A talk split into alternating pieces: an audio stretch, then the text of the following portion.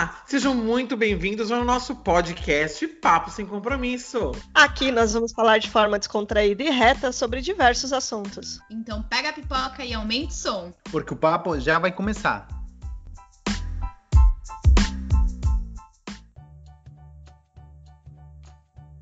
Olá, pessoal, seja bem-vindo a mais um Papo Sem Compromisso. Aqui é a Priscila. Oi, aqui é a Daniela. Aqui é o Cadu e hoje propositalmente nós pulamos o Marcelo no nosso podcast porque o nosso tema de hoje, seguindo o nosso programa de Vivendo Fora, teremos hoje o nosso entrevistado que é o Marcelo. Diga olá, Marcelo. Oi. Isso. E nós vamos pegar um pouquinho diferente hoje, porque o Marcelo, como vocês já sabem aqui no podcast, ele veio do Peru ele viveu no Brasil, hoje em dia a gente vive aqui nos Estados Unidos, mas ele viveu no Brasil antes de morar no Peru. E a gente perguntou durante todos os episódios como era viver fora. Então a gente começou a ver o mundo pelo ponto de vista ou pelo olhar de pessoas que viveram em outros países, né? Conhecendo o nosso próprio país.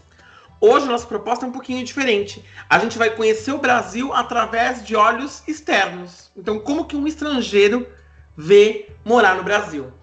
Então, para começar nossa entrevista com Marcelo, a nossa primeira pergunta é: por que você decidiu ir morar no Brasil saindo do Peru? Bom, é, no meu caso em particular, minha faculdade tinha um convênio com a Anhemi Morumbi, que é uma faculdade que fica em São Paulo, e eu consegui tipo um preço muito bom. É, para mim, o caro ia ser a moradia, as despesas do dia a dia, né? Mas eu já tinha, meus pais é, fizeram um acordo comigo de me apoiar os primeiros dois anos.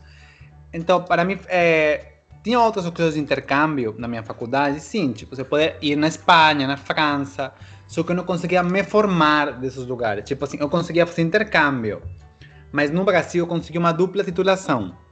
Então, é, era mais atraente para mim, porque eu queria aprender uma língua nova. A Espanha não ia me trazer isso. A França eu só conseguia fazer no máximo um ano. E depois, se eu queria realmente me formar na França, tinha que pagar a mensalidade da França. Iria ter que vender meu rim. É, tipo, e, e, meus pais não estavam dispostos a, a, entrar numa dívida. Então foi, foi um ótimo acordo, assim. O Brasil é mais perto que a Europa. Eu consegui ir no, no Brasil duas vezes por ano, durante todo o período que eu morei no Brasil que é um privilégio bem grande quando você estuda fora. Basicamente isso. Então, legal. Deixa eu fazer uma pergunta. Quando você veio para o Brasil, você tinha intenção de voltar para o Peru ou você já tinha intenção de ou ficar no Brasil ou, sei lá, explorar o mundo? No comecinho, eu ainda estava na dúvida, porque assim, eu cheguei no período que o dólar ainda era dois e pouco. Então, assim, não era somente ah, o dólar. Ah, as os jornais, as revistas de negócios falavam o Brasil como um mercado atraente para, para criar uma carreira, né, trabalhando para uma empresa. Porque se você comparar os salários de, sei lá, um gerente no Brasil com um gerente eh, em alguns países da Europa ou Estados Unidos, o salário do gerente brasileiro era bom, era acima da média. Na conversão, dois e pouco, né? O dois. Então, assim, é... depois eu vi, tipo, quando morei mesmo a realidade, né? Os salários dos executivos brasileiros realmente são acima do mercado, mais na época com a conversão, mas o começo de carreira no Brasil é tal os salários são tão baixos quanto o Peru, por exemplo. Tipo, no começo você sofre mesmo, assim, é, para escalar, é, é, bem diferente, assim, a, o piso salarial entre os níveis, né? Mas, sim, no começo, assim, eu achava que era uma opção boa para ficar, ficar um bom tempo. Só que depois, tipo, a economia foi mudando, as coisas foram é, ficando mais difíceis. E eu vi que talvez não era o melhor momento. Não é que, o problema não era o Brasil, era o momento que o Brasil estava passando, né? E qual foi a coisa mais legal de morar aqui no Brasil, Má? Olha, eu acho que o álcool, porque, tipo assim. eu achei que você ia falar conhecer o Cadu. Você falou álcool? Você imaginou? Não. Tomando feio na cara, não foi mesmo, gente? Não, é que, é que eu estou falando do que eu, assim, eu acho, eu ia falar o melhor para todo mundo que está interessado em morar no Brasil, não para mim, porque o Cadu somente você tá casado comigo, não, tá, não vai casar de novo. Tipo, é um benefício que mais, vai atingir, né? Para que vender uma coisa inacessível para os sóticos, né? boa, boa. Assim, mas aí, tá, então continua. Você falou do, que o melhor foi o álcool? Não, mas assim, não é porque, tipo, nossa, a, a caipirinha é o melhor drink do mundo. Tá bom, é um dos melhores, tá, mas não é isso. É que, assim, a, a verdade, o pessoal bebe muito como parte da rotina de sair do serviço, ou sair da faculdade. E esse, assim, esse, isso de barcinho, assim, não é álcool, tipo, porque até o álcool importado no Brasil é bem caro. É, é o fato de que essa cultura de barcinho, as pessoas se juntarem, é bem forte. É, as pessoas, você faz amigos fácil, é, é, o jeito brasileiro de se aproximar das pessoas. E eu gosto, assim, aqui, por exemplo, a gente sai com amigos, a gente vai jantar, a gente, às vezes, sei lá, pede um drink num restaurante bar, mas essa cultura, essa cultura de barcinho, de, de happy hour, happy hour, hum. mas assim, é que assim, eu happy hour, tipo, eu penso uma coisa assim mais de de bar mais assim arrumado, sabe assim, você vai pedir um um, uma coisa mais sofisticada. Isso você consegue em qualquer lugar. Eu, eu, eu gostava dessa parte de fazer amigos fácil e você consegue lá, qualquer boteco, esquina. O pessoal vai no posto, né, no Brasil. Uhum. Até no posto, o pessoal está bebendo. Então, eu gostava dessa parte. Assim, é, para quem tem interesse no Brasil, como eu falei, a parte profissional é atraente e a parte de fazer amizades também é bem interessante e fácil. Agora, uma pergunta você pensa em um dia voltar para o Peru? Ah, para mim, não é uma prioridade voltar no Peru. Mas não chora, porque. assim, tá? Agora a gente mora nos Estados Unidos. Eu tenho um trabalho simples até, mas meu salário é um salário justo. Coisa que é um emprego simples no Peru ou no Brasil, você, não, você ganha bem mal. Assim, vamos falar real. E além de que assim, eu, eu sou casado com um homem. No Peru não é reconhecido meu casamento. Então, as vantagens de custo de vida, de que a cultura que eu cresci, das oportunidades de crescimento, porque o mercado aqui assim é está, bem estável, é, não compensam o fato de que de que para mim, não é, não, eu não acho que para as pessoas no geral, muito para não voltou nas crises. Depois das tanto coronavírus, como as crises econômicas de 2008, muito para não retornou. Porque, assim, realmente, você consegue ter uma qualidade de vida no Peru melhor que a maioria dos países. Porque é mais barato. Mas, para mim, pelas minhas escolhas particulares de vida, de que eu decidi casar, eu decidi construir uma vida junto, uh, isso não, não, é, não é meu plano ideal, assim. Então você vai continuar pelo mundo.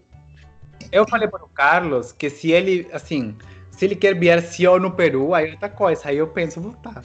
Mas ele não quer, então. Não. Projetos de vida. O que tem no Brasil e que não tem no Peru? Tem muitas coisas, né? Tipo assim, a, a gastronomia, eu tenho saudades da, de algumas coisas. Gosto de feijoada, uma caipirinha boa. Assim, eu a comida peruana é bem é, Falou da bebida de novo. Cachaceiro! A comida peruana, tipo, é considerada uma das melhores do mundo, entre as 10 melhores do mundo. Quando você mora em um lugar por muito tempo, você acostuma a algumas coisas que você come no dia a dia. Por exemplo, eu falo que eu gosto, é, sei lá, rodízio de carne, uma coisa bem gostosa, que não tem no Peru, não faz parte da cultura. Assim, tem um outro, mas, tipo, dois caríssimos em Lima. Eu gostava também um pouco do jeito das pessoas que eu me adaptei bem. Eu acho que para uma pessoa que mora em outro país, um, um povo que é mais é, mais cálido, né? Que as pessoas falam mais, que as pessoas se apresentam, que elas já, já, como que elas se abrem mais, né? Isso faz muita diferença. E as praias, praias eu gostava. Aqui também tem praias bonitas, mas eu acho que o conjunto, né? É um lugar que tem beleza natural, é, tem bastante cidade. Assim, não tem que morar em São Paulo, você pode morar em Curitiba, em Belo Horizonte, tem bastante cidade que tem estrutura. E ao mesmo tempo você complementa com a beleza natural, uma gastronomia que também é boa e as, o jeito das pessoas que é cálido, né? Conjunto é, é, é, bacana, eu tenho saudade disso. Agora, indo nessa linha da pergunta da, da Priscila, é que ela perguntou o que, que você acha, que você gostou no Brasil que não tem no Peru e vice-versa. As pessoas são mais abertas, tipo, de receber os outros no Brasil que no Peru. O peruano é, é cálido, porque também é latino, também é de. Mas é menos que o brasileiro. Tipo, o Brasil, assim, eu faço piada. Tem um, eu moro numa república e tem um menino que, tipo, ele cozinhava para mim quase todos os dias. Tipo, do nada, da mensagem. Mas também pegar a minha roupa sem me perguntar também na mensagem, assim. à vontade. No Brasil. Então, eu falo. Então, esse jeito, tipo, as pessoas são muito mais abertas, se aproximam mais. Isso é bem. O peruano é mais fechado. Especialmente o peruano da serra. Tipo, eu sou do norte, as pessoas são um pouquinho mais cálidas. Mas o peruano da serra é bem fechado. É bem desconfiado. É bem, sei lá, meio uranho. É, é diferente. É, é fechado mesmo. Mas e uma coisa no Peru que você gostava muito, que você sentia quando estava no Brasil, sentia falta? Olha, de novo, falando de comida, porque eu sou bem faminto. ah, frutos do mar e peixe no Peru é mais barato e, e faz parte da nossa gastronomia, talvez mais forte que no Brasil. Tipo, eu comia muito, muito, muita coisa de peixeria, assim, uma vez por semana. Não era assim todos os dias. Mas, e os pratos são bons. Tanto que, por exemplo, eu, para comer um peixe bom ou um camarão bom, tinha que ir no, no Cocobambu. Tipo, ah, tinha que ir no tá. Cocobambu, que é caro. No Peru, vou qualquer canto que vende peixe e vai ser gostoso. Sim. Ah, e assim, a parte da, da família, né? Assim, eu acho que o que não tinha aqui, minha família, a minha família é bem grande. Assim, eu só tenho uma irmã, mas primos, tenho 30 primos, primos irmãos, né? Outros primos, tenho, sei lá, 100. E eu tenho contato com uma boa quantia deles. Assim, não que eu vejo eles sempre, né? Mas a família se fala, tem um grupo no WhatsApp, tipo, de todas as cidades, a pessoa se junta. Porque a maioria da minha família fica no mesmo estado, né? Tem família em outros, mas 90, 80% é no mesmo estado. Então, uma galera. Tipo, tanto que assim, se você quer fazer uma festa com todo mundo, tipo, se você faz uma festinha de 300 pessoas, tipo, 200 são parentes. Uau! Então, fica caro, né? Tem que ser bem de boas de ouro. é, isso, assim, a parte de, de que tenha, não tenha, eu acho que é comida, né? Que, que eu cresci, que, que é bem. Sei lá, que as pessoas gostam de comida peruana. E a família, né? Eu, eu, como eu falei, eu sou carente. Até morando fora, eu ia duas vezes por ano no Peru. Agora que eu moro nos Estados Unidos, minha família vem uma vez por ano eu tento ir, tipo, também, assim, é, não, assim, não é uma pessoa que mudou para a Rússia e nunca mais viu a família depois de 20 anos. Não, não, assim, eu não conseguiria. Tipo, ficaria louco. Eu não conseguiria migrar em tempos medievais, assim, não. Cruzar e da, da, da, Europa para América, tipo assim, deixar atrás os meus para sempre, né? Na busca do futuro melhor. Não, tipo, eu sou um aventureiro mais uh, século XXI, que tem é, mídia social para ligar com os filhos para mamãe, que eu consigo comprar presente para minha mãe no aniversário, que eu consigo, sei lá, ter muito contato, viajar, visitar um ou outro. Eu sou um, um aventureiro bem século XXI mesmo.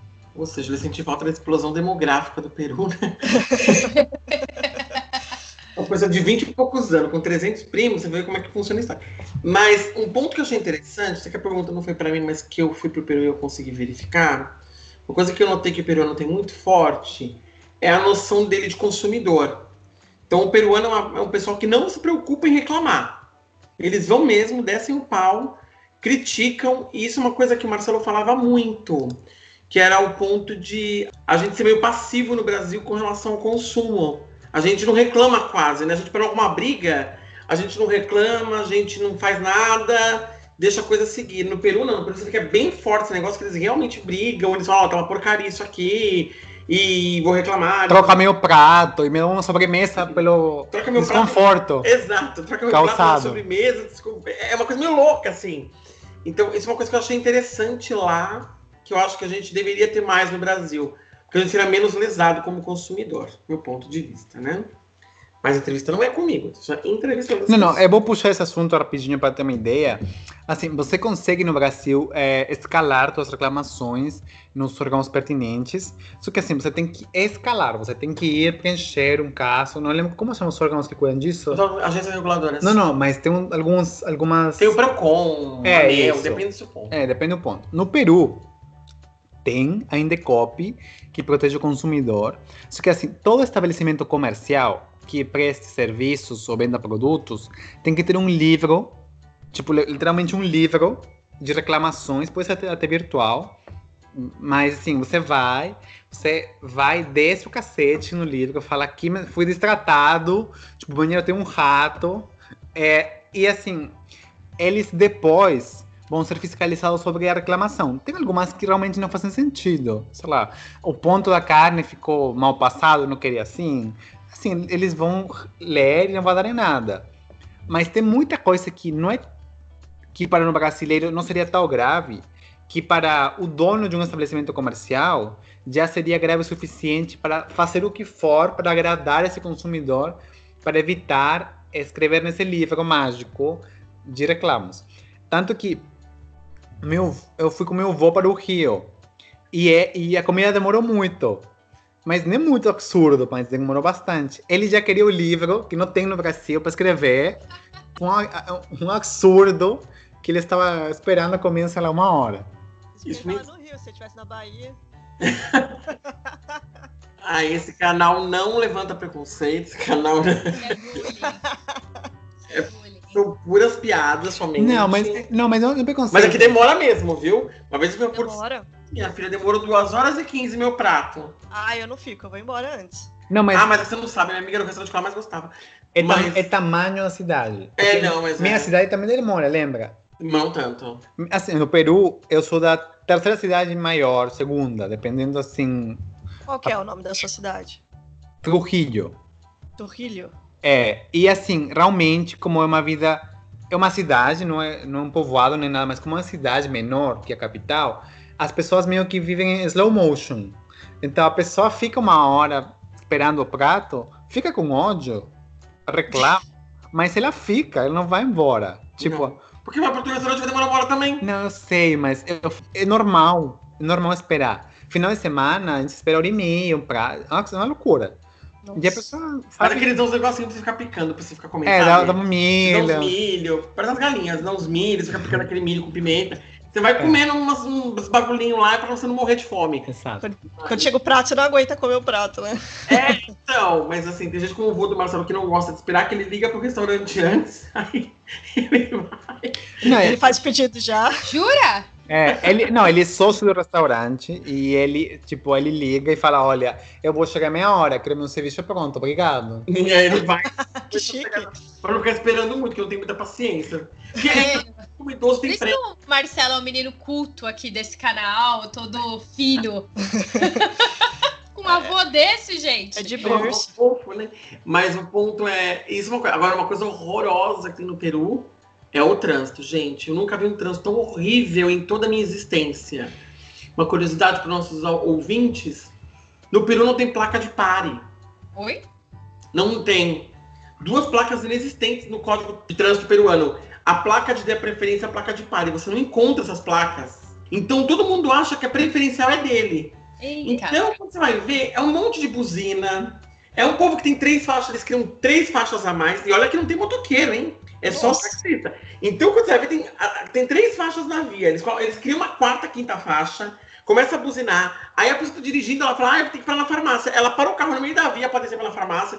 Você fala, gente, Ah, sério? No meio da Tá, via mesmo? tá falando da minha irmã, é Sério. sério. ela parou literalmente no meio da via pra levar. Mãe, mas aqui é uma pista. Não, mas eu vou voltar. Por favor, volte.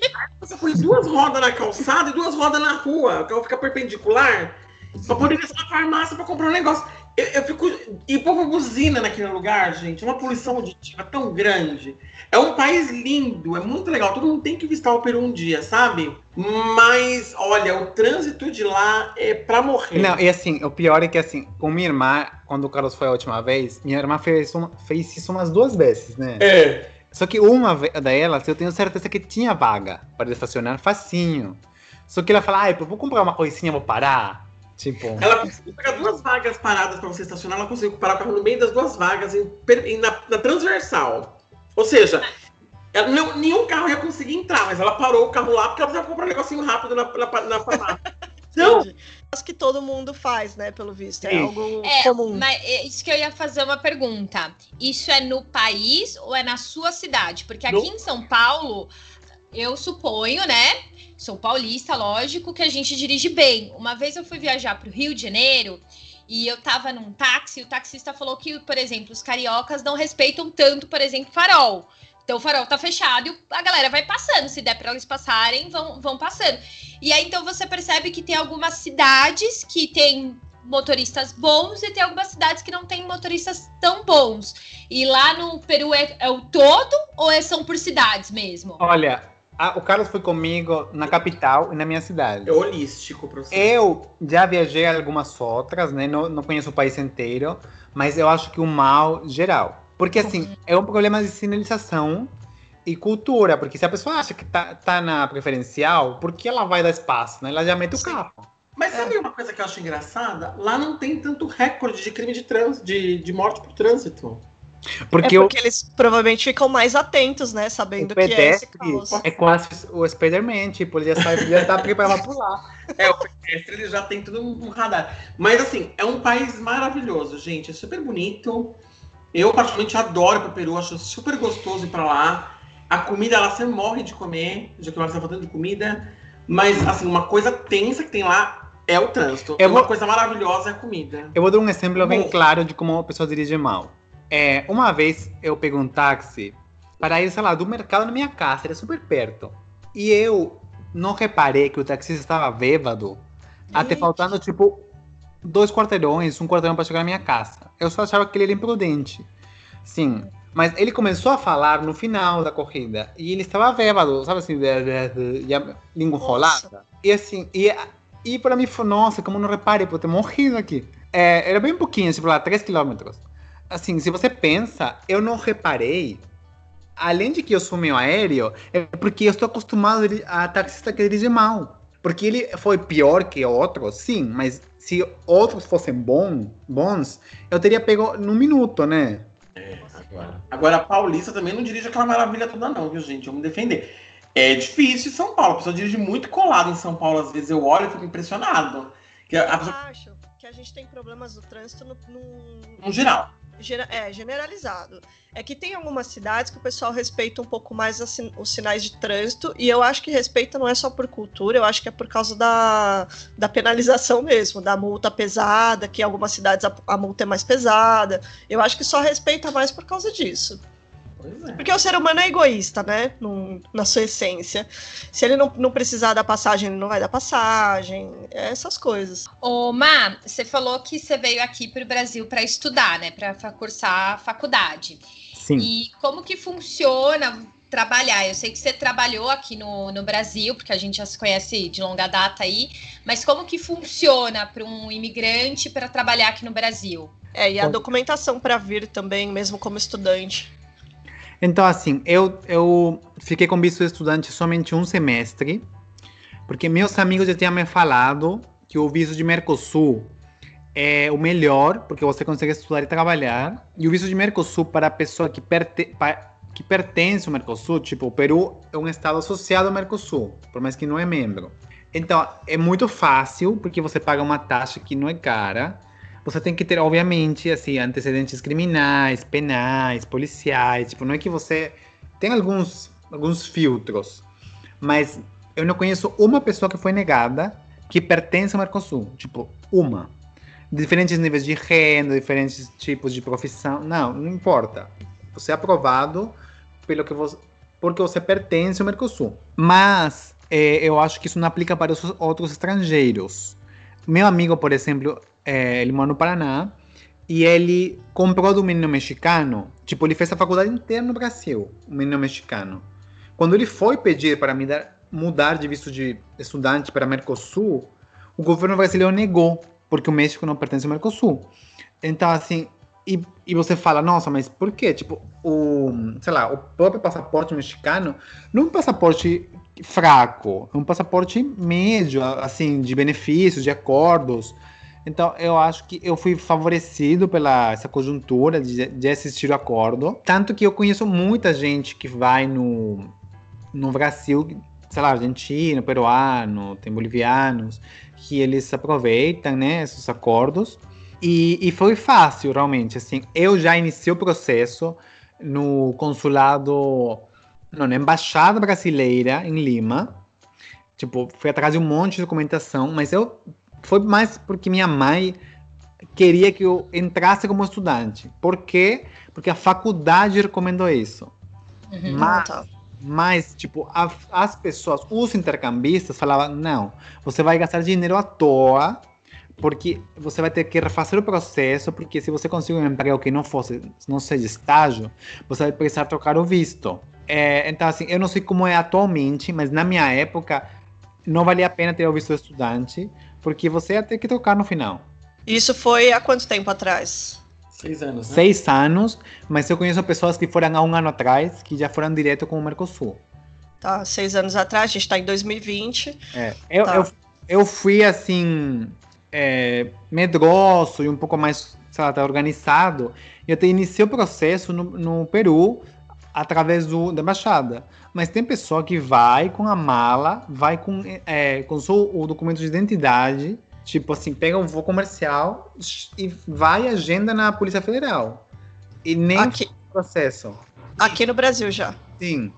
Muita gente, por economizar dinheiro, porque assim, não todos os intercambistas vêm com o mesmo orçamento e tal. Mas, tá a mesma coisa. Todo mundo que eu conheço que pulou o processo de embaixada foi aprovado. Todos. Entendi. E esse visto aí, essa alteração no passaporte para essa permissão, você sendo de um. Tendo esse acordo aí pelo Mercosul, você, ele dura quanto tempo para você trabalhar e, e, morar aqui e estudar no Brasil? O, o visto de Mercosul é, dura dois anos e renovável. É, eu acho que não tem limite de tempo, assim. É que eu saiba, tipo, você pode renovar eternamente. Ficar renovando. É, só que assim, se você mora dois anos no Brasil com um visto de Mercosul e você está a, empregado no momento da renovação com, por três meses, acho que tem três meses de salário, para comprovação de renda. E não tem nem, eu acho que nem tem que ser alta, você pode ter salário mínimo o ponto é que você comprove que você é autônomo financeiramente, independente. Eu, por exemplo, não consegui renovar para o visto permanente, porque assim, eu fui renovar com proposta de emprego, mas eu não tinha emprego. Tipo, eu me formei no Brasil, eu estava procurando emprego para ver se eu ficava, eu consegui uma proposta, e aí eu falei, eu vou pagar minha taxinha e vou renovar. Como eu fui sem emprego, eu não conseguia o benefício do visto permanente. Que, assim, o visto permanente é muito bom para. Porque você renova. Não lembro se são 8 ou 10 anos que você tem que renovar. Você já pega bastantes benefícios, porque você pode sair do país por um período de anos e não perde o visto. Tipo, o green card americano, que é o visto permanente dos estrangeiros que moram nos Estados Unidos, se você sai por mais de seis meses, você tem dificuldades para voltar. Já no visto do Mercosul, eu acho que o período é tipo cinco anos que você deixa o país. É bem é entendido o prazo. É mais simples, mais fácil. Agora, gente, um momento mais de descontração. Toda vez que a gente fala com alguém, a gente vem com curiosidades de cada país, né? a gente vem com perguntas. Agora vem algumas perguntas interessantes que a gente vai fazer aqui. Para você responder sim ou não, se é verdade, se é mentira. Tá bom. Ou então para uma resposta sincera. Primeira pergunta: quantos brasileiros perguntaram se você já foi para Machu Picchu? Poucos. Ninguém perguntou quase? Mais perguntaram se, se eu é, eu tocava esse instrumento que você vê na. A flautinha. A flautinha.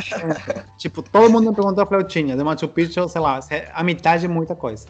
Mas a flautinha... E você toca a flautinha? Eu, na escola, eu fiz aula, porque, assim, pelo menos nas todas as escolas, a minha fazia aula de a flautinha e outro instrumento também indígena, além da flauta doce, simples. Só que eu sou muito ruim, eu passei com sete e, sei lá, sete porque eu tentava mesmo, porque eu era ruim. Interessante. Nossa, mas sete para mim é uma nota até boa, viu? Não é uma nota ruim não, viu?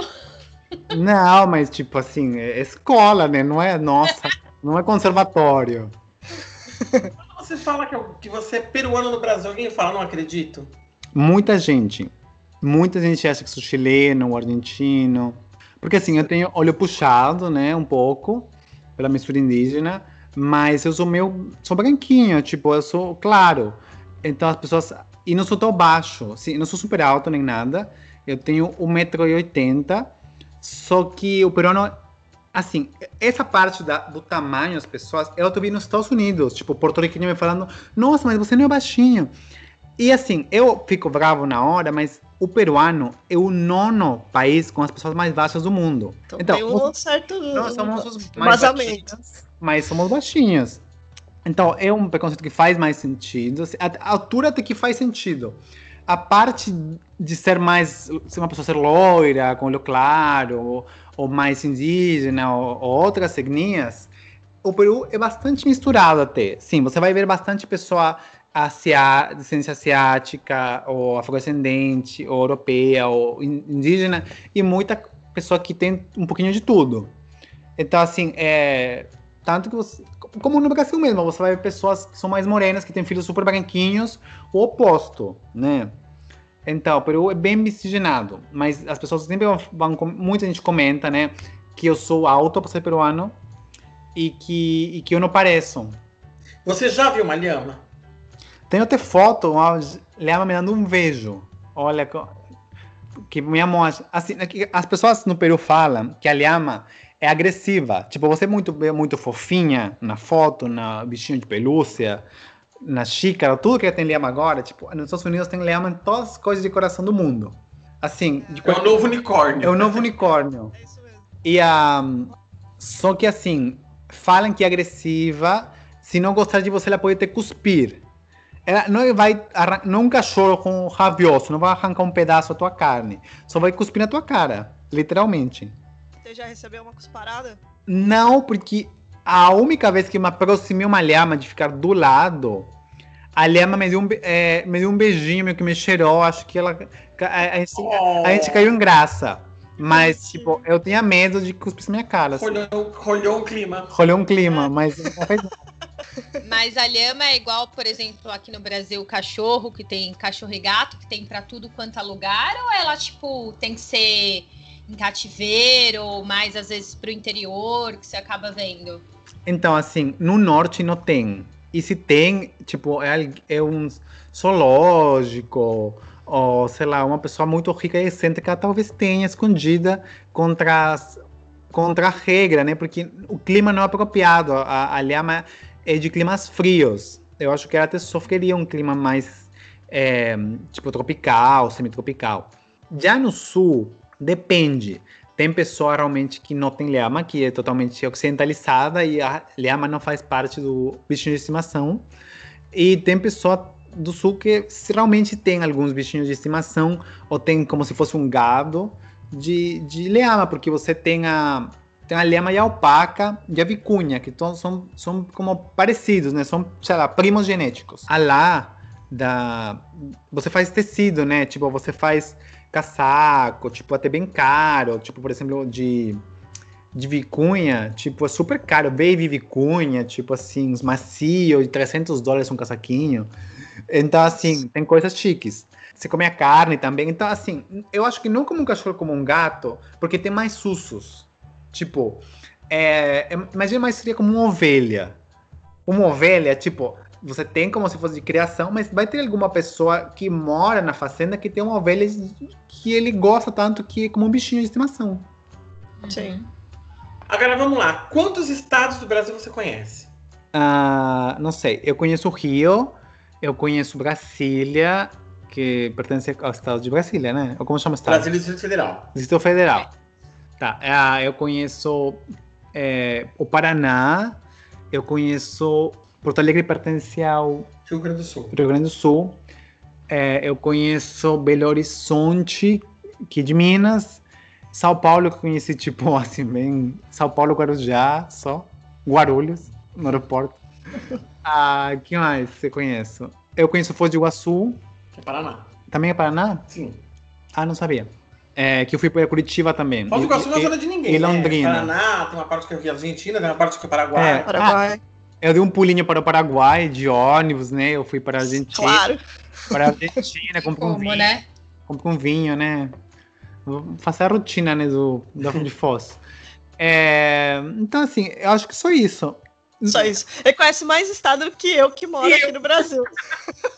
É isso que eu queria, por isso que eu perguntei isso, porque é engraçado. Como a gente, quando viaja para outros países, a gente tenta conhecer um monte de cidade, né? A gente fica desesperado para conhecer o máximo de cidade num país só. E a gente, no nosso próprio país, a gente não conhece quase nada. Gente- muita gente cresceu e ficou em São Paulo a vida inteira e nunca saiu de São Paulo. E tá ótimo.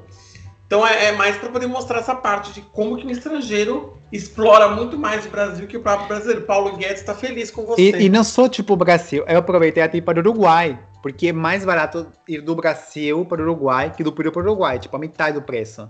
Falei, já que eu tô aqui, e minhas chances de ir ao Uruguai depois vão ficar mais difíceis, eu até peguei um feriado, sei lá, falta um dia na faculdade. Juntar, jun- juntei e, e fui para um pulinho no Uruguai também. E a última pergunta do dia, pelo menos a minha. Qual a coisa mais bizarra que você viu no Brasil? Tá, isso eu tenho que pensar, porque não tem uma coisa assim tão fixa na cabeça. Eu vi que as pessoas transam na balada muito no Brasil. Ah, é verdade. Dependendo da balada que você vai, é verdade. Assim, não nas baladas todas, mas tem balada que mais Não, tem, tem sim. que você, as pessoas transam no banheiro, no cubículo do banheiro, que assim, eu vi muito mais droga no Brasil, as pessoas oferecendo droga. Então, assim, é, ah, eu acho que ah, nas baladas do Peru também tem droga, também tem pessoa que vai se pegar no banheiro. Claro que acontece, mas não na frequência que você vê em algumas baladas mais barra pesadas de São Paulo. Verdade, tem mesmo. É, faz tempo que eu não vou em balada, mas eu sei que tem sim. Eu também, faz tempo que eu não vou, mas eu, eu sei que existem coisas bizarras em balada aí. Temos balada com quartinhos estranhos. Podia comentar também sobre o ensino no Brasil, porque você estudou no Peru, né? E aí você veio fazer faculdade aqui. O que, que você achou? Você achou o ensino Uma- legal, olha, eu- puxado, fraco? É um ótimo assunto. Eu achei que o ensino não é, é, é puxado, sim, mas o ponto é que as pessoas trabalham muito quando fazem faculdade. Tipo, é muito comum estudar e trabalhar no Brasil. Então, o ensino é puxado, mas parte do que faz ele puxado que é muito comum trabalhar durante a faculdade. Eu percebi que no Peru, pelo menos no interior, você tem muito mais trabalho de pesquisa e em alguns cursos você tem muito mais talher, que coisa prática, assim. Por quê? Porque não é tão comum que as pessoas trabalhem um curso inteiro. Então, como você tem mais. Só pra explicar, talher, gente, é palestra, tá? É que Ah, não, tá. não é exatamente palestra. É o que então? É um curso. Explica pra pessoas, talher pra Seria você um-. Eu sei, eu sei. É que assim, a palavra em espanhol é taller, só que é um curso prático, como uma pessoa que faz arquitetura, medicina. Você faz uma matéria inteira que é prática no semestre. Tá, Ah, Mas é que não, não- não tem uma, é que não tem uma tradução literal. Na língua, assim, na- eu, eu acho que sou é, nativo da língua espanhola e não tem uma tradução exata, porque por mais que palestra e estágio se aplicaria em alguns dos casos, não tem uma palavra em português exata para taller. tá. Ok. Mas- Mas é, é como se fosse um estágio não remunerado. uma É, prática. estágio É uma dentro. prática, é que assim, é, é como um curso prático. Tá. que você tem mais uma, tipo quando você faz medicina, arquitetura, é, sei lá, é, ciências sociais, tipo, você tem assim, não sei. É, Mas eu, essa disciplina, ela é feita dentro da faculdade ou ela é feita fora? da faculdade. Ah, tá. Então, você vai ter muito, muito curso. Tipo, em engenharia, você vai fazer mais projetos, sei lá, como se fossem projetos também. Eu acho que, assim, é, a ah, tem vários tipos de, de curso prático que se encaixariam nisso. E, assim, como o peruano tem menos oferta de estágio, bem menos, e muitos são não remunerados, as pessoas não fazem até últimos um, últimos, sei lá, um ano, dois anos do curso. Claro, tem pessoa que trabalha o curso todo. Tem muita gente, tipo, por motivos financeiros ou porque gosta de trabalhar, tipo. Eu acho que essa é a diferença que eu senti. Tem profissões que é beneficial e outras não. Por exemplo, para uma pessoa que faz administração, ter experiência de escritório como estagiário é muito melhor. Tipo, no Brasil eu precisei fazer estágio e foi ótimo. Eu aprendi a fazer bastante coisa. É, mas, por exemplo, para quem faz arquitetura, os meninos que conheci que faziam arquitetura no Peru, quando eles começaram a procurar estágio, eles estavam muito mais prontos para o estágio que os alunos do Brasil mesmo, porque tinha muito mais curso prático na grade. Ah, é, entendi. Então, acho que em, algum, em algumas confissões isso ajuda, em outras não. Última pergunta. Antes de vir para o Brasil, o que, que você sabia do Brasil, que você escutava do Brasil, mas quando você chegou, você viu que era diferente? Ah. Vulgo fofoca. Eu não que- Vulgo preconceito. Eu acho que É, Exato. macaco pela rua. Essa- não, não, eu não tinha esse- essa imagem, porque assim, eu já fui procurar coisas para o Brasil quando eu era um jovem adulto, né? Não era. Então, assim, eu já tinha internet, acessou o Google. Pra... Não... Eu pesquisei, eu fiz curso de português, o próprio livro que te explica a parte da cultura. Então, eu não tinha nenhum preconceito louco, assim.